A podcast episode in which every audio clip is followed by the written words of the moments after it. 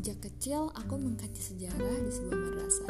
Semangatku terasa di saat tanganku selalu kuangkat untuk bertanya dan menjawab setiap pertanyaan dari sang asatidah. Namun, rasanya semakin hari aku terlena dengan cerita lain hingga akhirnya kisah demi kisah terganti dengan berbagai kisah para pahlawan fiktif belaka.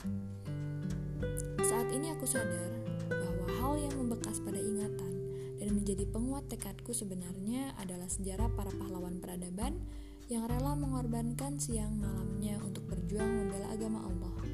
Karena dengannya ada sebuah kekuatan luar biasa antara hamba dan Tuhannya yang disebut dengan iman.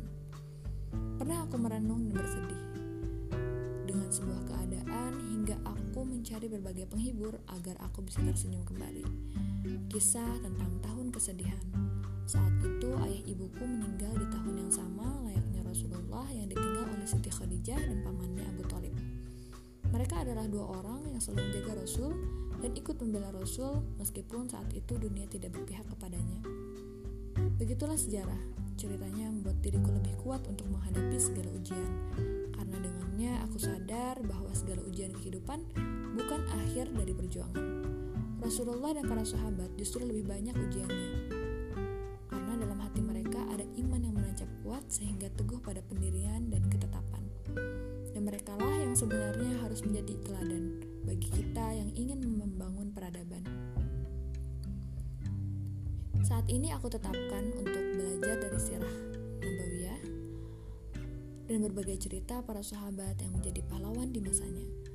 Karena sejarah lebih nyata dan terbukti adanya dibandingkan dengan film-film atau berbagai tayangan tentang superhero yang hanya fiktif belaka.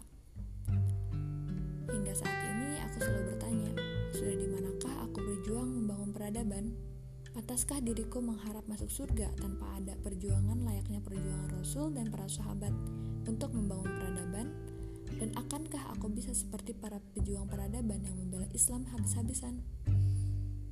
Sebagaimana firman Allah dalam surat Al-Baqarah ayat 214, apakah kamu mengira bahwa kamu akan masuk surga, padahal belum datang kepadamu cobaan sebagaimana halnya orang-orang terdahulu sebelum kamu.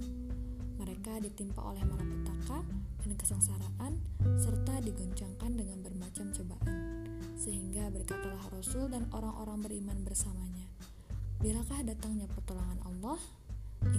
Sesungguhnya pertolongan Allah itu amat dekat. Jadi, apakah saat ini kamu sudah siap menjadi bagian pembangun peradaban?